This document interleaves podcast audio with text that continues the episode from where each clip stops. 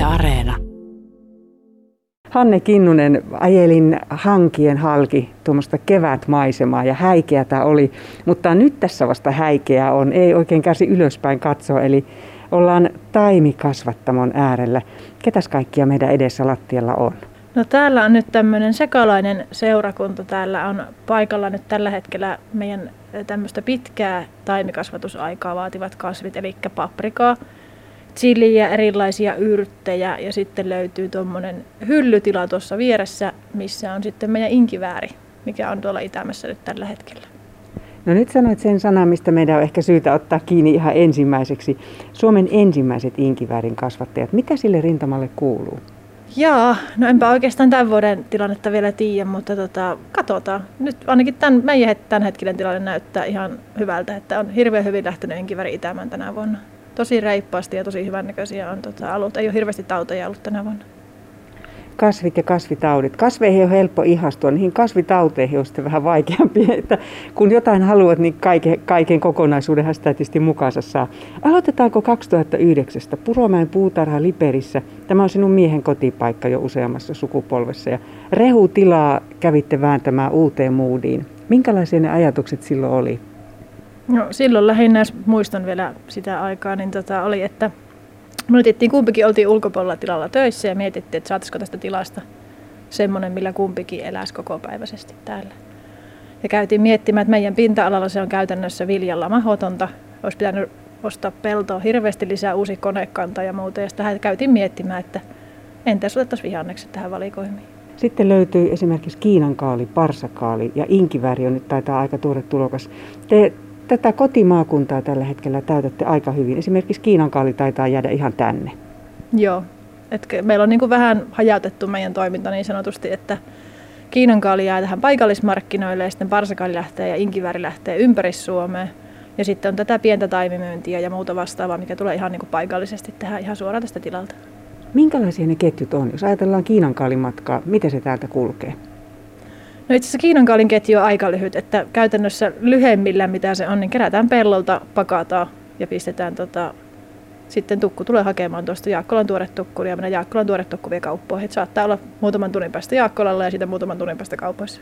Kun puhutaan parsasta ja inkivääristä, niin se ketju onkin jo vähän toisen näköinen. Joo, eli sitten mennään keskustukkujen kautta. Eli täältä lähtee, pakataan, pakataan kaikki isoihin lavoihin ja lähtee. Sitten saattaa lähteä 10-15 lavaa yhden päivän aikana. Sitten lähdetään keskustukkuun mikä on Vantaalla esimerkiksi on yksi keskustukku ja sitten sieltä jaetaan ympäri Suomea. Miten sinä mietit tänä päivänä maaseutu, kaupunki tämmöistä akselia? No itse asiassa mulla se on ollut aika elämänmyönteinen pohdinnan paikka, koska me itse on pikkukaupungista kotoisin, eli Joensuusta. Ja tota, sinänsä minä en pysty näkemään maaseutua ihan samalla tavalla kuin kaikki maaseudulla ikänsä asuneet. Ja toisaalta taas minä en pysty näkemään kaupungin näkökulmasta, eli mä tulen vähän väliin, väliinputoja tässä välissä, että onhan siinä hirveä iso ristiriita nykyisin. Että siinä on, sitä en ymmärräkään täysin, että mikä se ristiriita on. Että pitäisi vähän ehkä niin kuin ihmisten tutustua enemmän toisiinsa ja ottaa selvää asioista enemmän kuin mielikuvien mukaan niin kuin lähteä arvioimaan tilannetta. Tällä hetkellä some tekee hienoa työtä. Monet tilat ovat avanneet esimerkiksi Instagramin kautta ja, ja Facebookin kautta ja, ja YouTubenkin kautta tilojaan ja sitä arkea. Ja mun mielestä sieltä välittyy semmoista sitä, sitä oikeata arkea, ja sen, sen avaaminen ehkä niin kuin kuluttajille ja tuonne muille ihmisille, jotka eivät sitä tila-arkea tunne, se voisi olla yksi semmoinen ihan hyvä tie. Se on älyttömän hyvä tie. Siinä tulee se ongelma vasta, että yleensä maalla joutuu tekemään ihan älyttömän pitkiä päiviä raskasta työtä, että siinä ei välttämättä tule ensimmäisenä mieleen kamera ottaa käteen tai kännykkää, että sulla on kummatkin kädet työssä kiinni. Mm. Et siihen periaatteessa pitäisi olla joku ulkopuolinen sitten valokuvaamassa ja sehän ei käytännössä sitten käytännön arjessa aina onnistu. Että sitä pitäisi varmaan lohkaista meidänkin arjesta aikaa enemmän ottaa vaikka videoklippejä mutta se ei välttämättä sitten ihan siinä arjessa niin tuona mieleen ensimmäisenä. Olisiko siinä jollekulle työsarkaa? Etsiä sormihankaseen parikymmentä tilaa ja pitää heistä somehuolta. Olisiko valmis maksamaan tämmöisestä?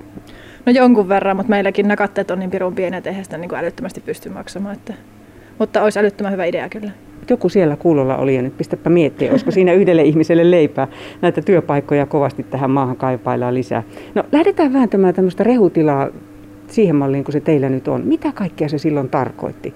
Laitekantaa ja lajikkeiden miettimistä. Mitä siinä alussa oli?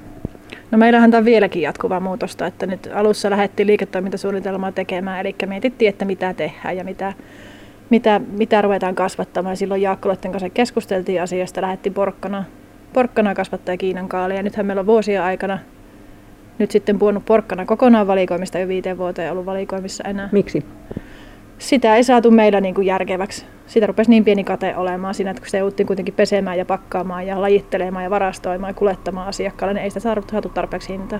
Hmm. Et se ihan sen takia kylmä viilesti pois. Nyt sitten ollaan mietitty, nyt on taas uusi, uusi lehti käännetty tavallaan niin kuin yrityksellä, että nyt mietitään tätä tilaa, tilamyyntiä suoraan. Nyt meillä käy asiakkaita niin paljon suoraan jo, että nyt meidän on pakko miettiä semmoista niin kuin suoramyynnin järkeistämistä ja tiloja käydä kunnostamaan. Että ensi vuonna tehdään ihan viralliset luvat, että käydään miettimään kunnon tiloja. Sitten tänä vuonna vähän kokeillaan, että mikä lähtee ja saadaanko myytyy kaikki. Mm. Mitä teiltä käytännössä täältä haetaan? Mitä on haettu tähän mennessä ja mitä se jatkossa voisi olla? No oikeastaan meiltä haetaan kaikkea. Et nyt ollaan pyritty tekemään valikoima niin, että ei tarvitsisi myyä ei-oota. Et meillä on käytännössä pyritty ottaa kaikki valikoimi, mutta eihän se tietenkään ihan mahdollista, mutta on meillä aika kattava. Eli siis käytännössä meiltä lähtee syötäviä taimia. Eli taimikasvatusta? Kyllä. Ja nimenomaan, ei saa sanoa koskaan, ei koskaan, mutta kukkia meillä ei ole valikoimissa. no niin, tuo on aika hyvä. Ei koskaan. Hyvin vaarallinen ilmaus. No siinä vaiheessa, kun semmoista isoa muutosta tekee, niin, niin se ei tietenkään tapahdu hetkessä. Se on useamman vuoden ja oppailu ja oho, ei menetelmää luultavasti. Minkälainen taiva teillä on ollut 2009-2021?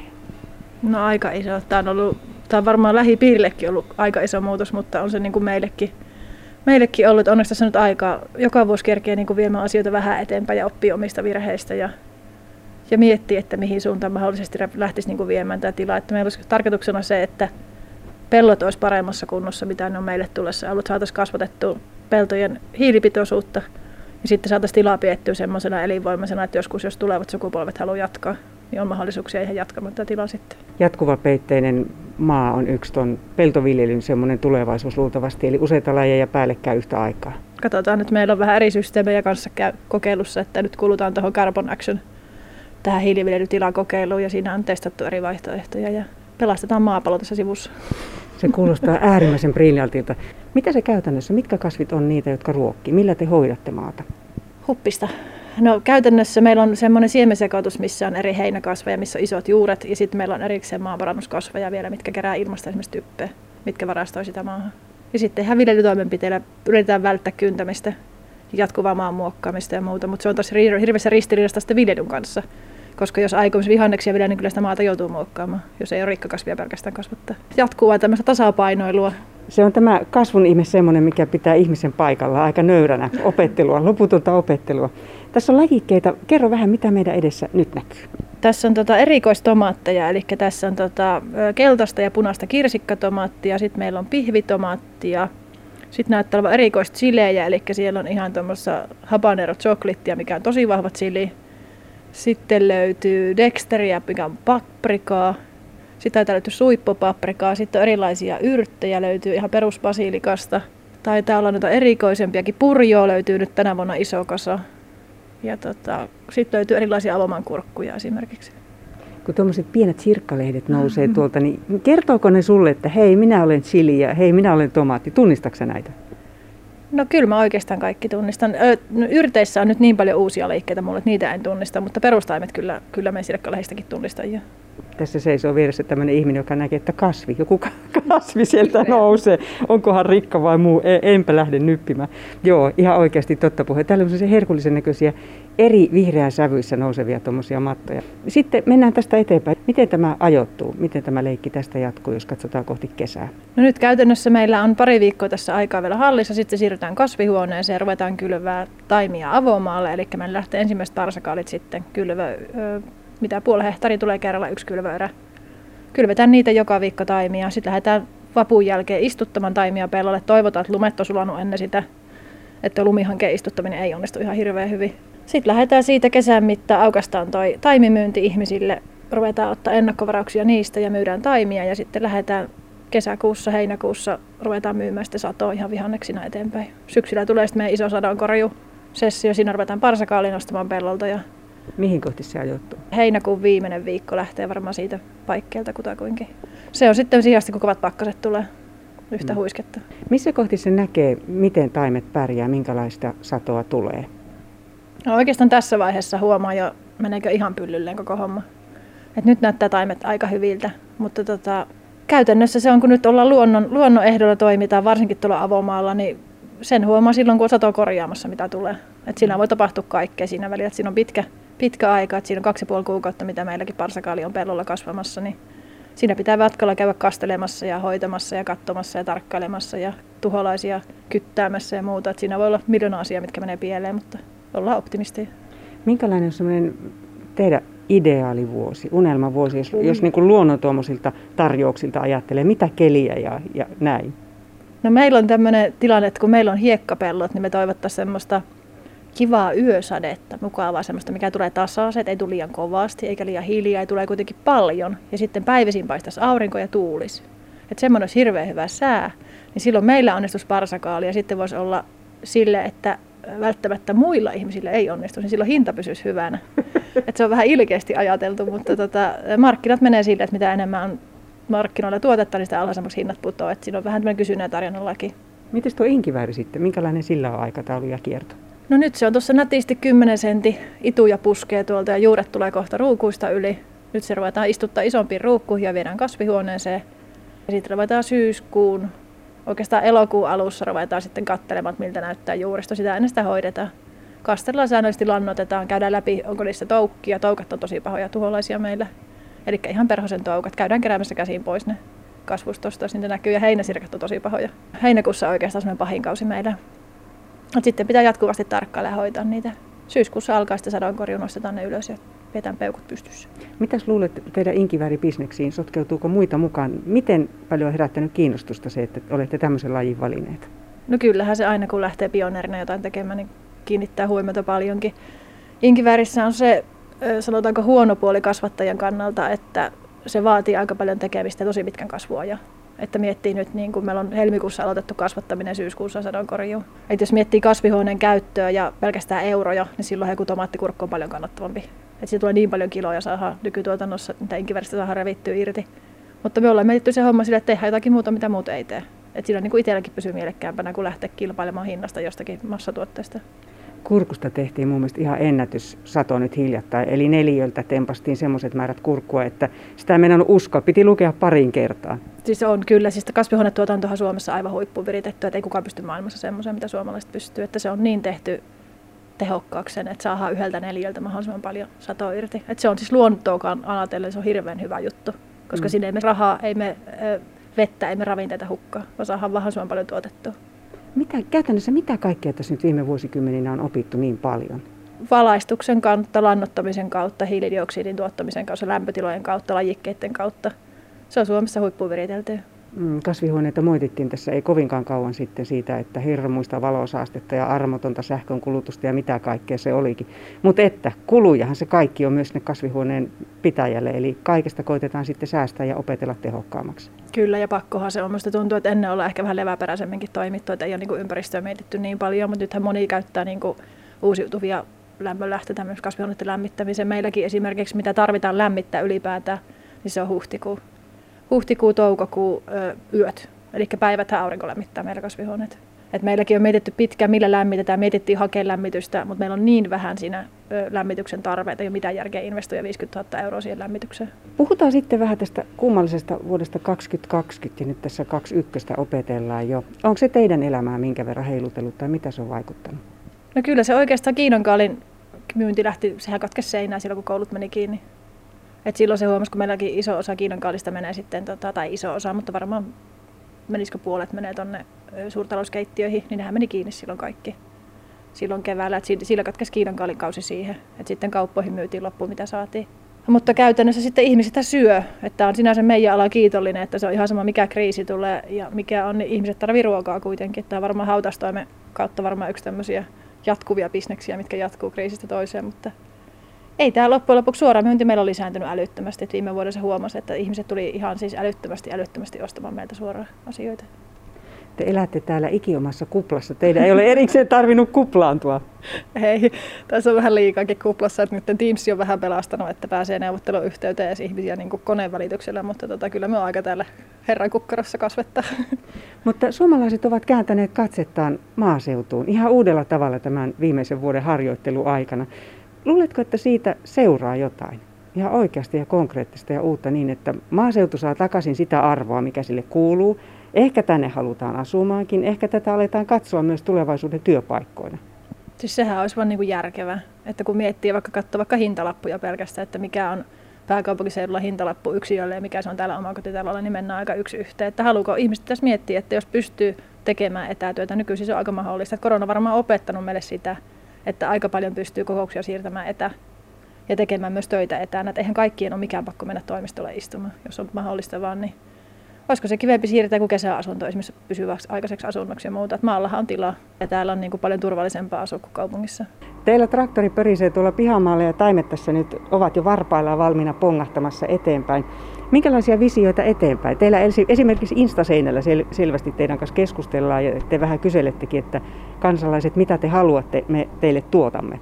Otan ihmisiä mukaan tähän toimintaan. Eli siis kyllähän me niin kasvatetaan muille, ei me voi itse syödä kaikkia näitä ja eihän meidän toiminta olisi ilman meidän asiakkaita, niin minusta on vaan niin itsestäänselvyys ottaa asiakkaat mukaan toimintaan. Että meille vaan ehdottomasti viestiä ja me on hirveän huono vasta puhelimeen, mutta tota, viestiä laittaa, että mitä, mitä mahdollisesti haluaisi tai tarvitsisi tai kaipaisi tai muuta, niin pyritään ottaa huomioon.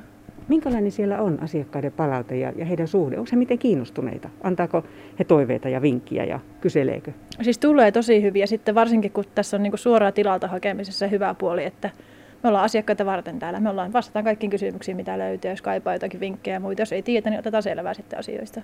Hmm. Että harvoin niin kuin isommissa kaupoissa on niin kuin ensinnäkään välttämättä edes ammattitaitoa siihen, saatikka sitten aikaa. Otetaan täältä nyt joku herkullinen tomaattilajike. Te olette näitä uutuustomppuja tuomassa esimerkiksi, ja niille on selkeä kiinnostus, koska tomaatti on vähän niin kuin lapsonen, kun se siellä kodin seinällä tai parvekkeella kasvaa, ja näihin ilmeisesti on aika iso kiinnostus nyt. On, mutta siis tomaateissa, mikä itseensä hirvitettäisiin, että ne on hirveän kalliita siemenet näissä, että saattaa, että yksi tomaati, erikoistomaatisiemen maksaa yli euro. Ja sitten kun miettii, että lähtee niitä tuottamaan, niin ei se, tai ei se voi eteenpäin lähteä millään eurolla. Että jos sitten pohtii, pohtii sitä kasvattamista, että meillä on vähän se hintapolitiikka mietitty, että ei haluta hirveätä hintaa ottaa niistä, mutta kuitenkin semmoinen, mikä on niin kuin meidän kannalta niin kuin järkevä, että saadaan itse kate meidän toiminnalle. Hmm. Mutta onhan ne ihan, ja itsellä tulee tämmöinen hulluusana keväällä, kun siemenkuvasta ja katsoo, että tota, pitää välillä yrittää sitä oppia, että kuvastot kiinni ja nyt, nyt lopputilaus, että nytkin neljästä, neljästä paikasta, kun me tilasin siemeniä. Mitä tomppuja sulla nyt täällä siis on? No siis meillä on nyt, onko meillä kuutta eri lajiketta? Et nyt pyritään siihen, että mitä ihmiset haluaa. Eli moni on kysynyt sitä, että voiko myös amppeleihin pistää tomaatteja, niin voi. Nyt on meidän kirsikkatomaatit sellaisia, mitkä pystyy myös amppeleissa kasvattaa. Ja osa varmaan myydäänkin ihan amppelitomaattina sitten.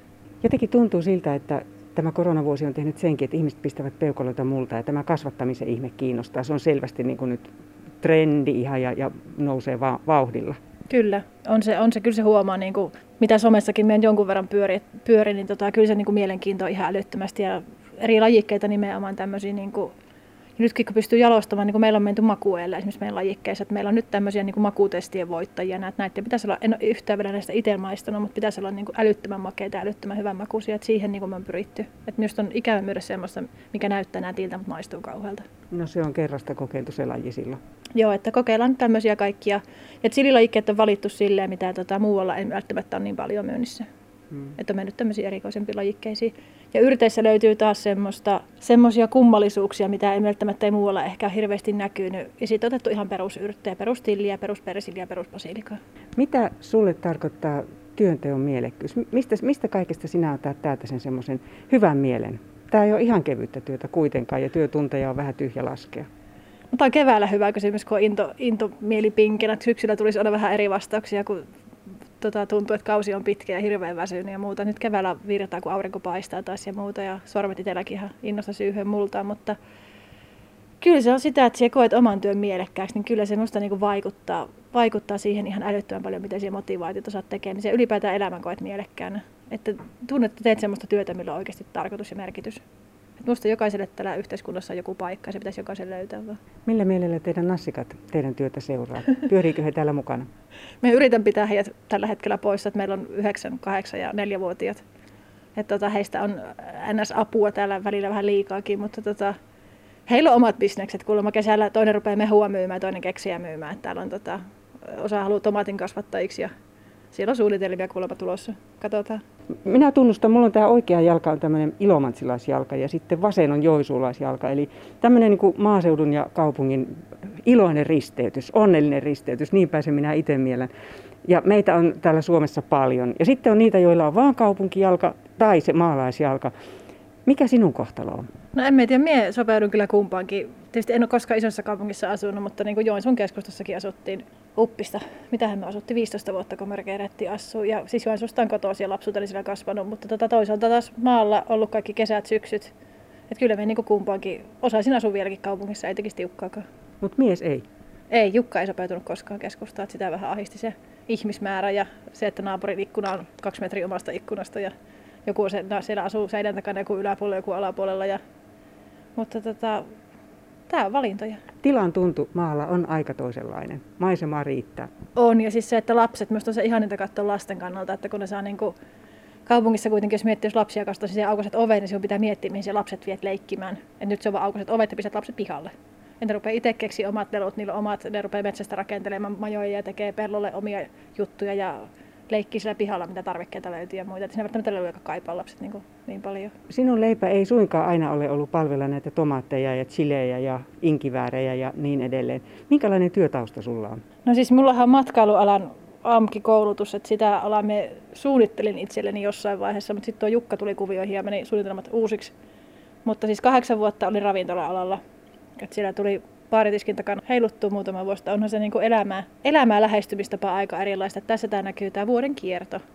Että käytännössä se on hirveän vuoden, niin kuin meillä ei mene vuosi niin kuin tammikuusta joulukuuhun, vaan meillä se menee niin kuin tästä oikeastaan helmikuusta tonne lokakuuhun. Ja sitten meillä on sellainen ihme umpio siinä välissä, että ollaan niin kuin, edetään niin kuin puolikuolena, jossa yritetään tilauksia tehdä siinä välissä. Mutta tota, tässä niin kuin jokainen vuosi on niin kuin eri vuosi ihan selkeästi, että ei päivät ei seuraa toisiaan samanlaisena.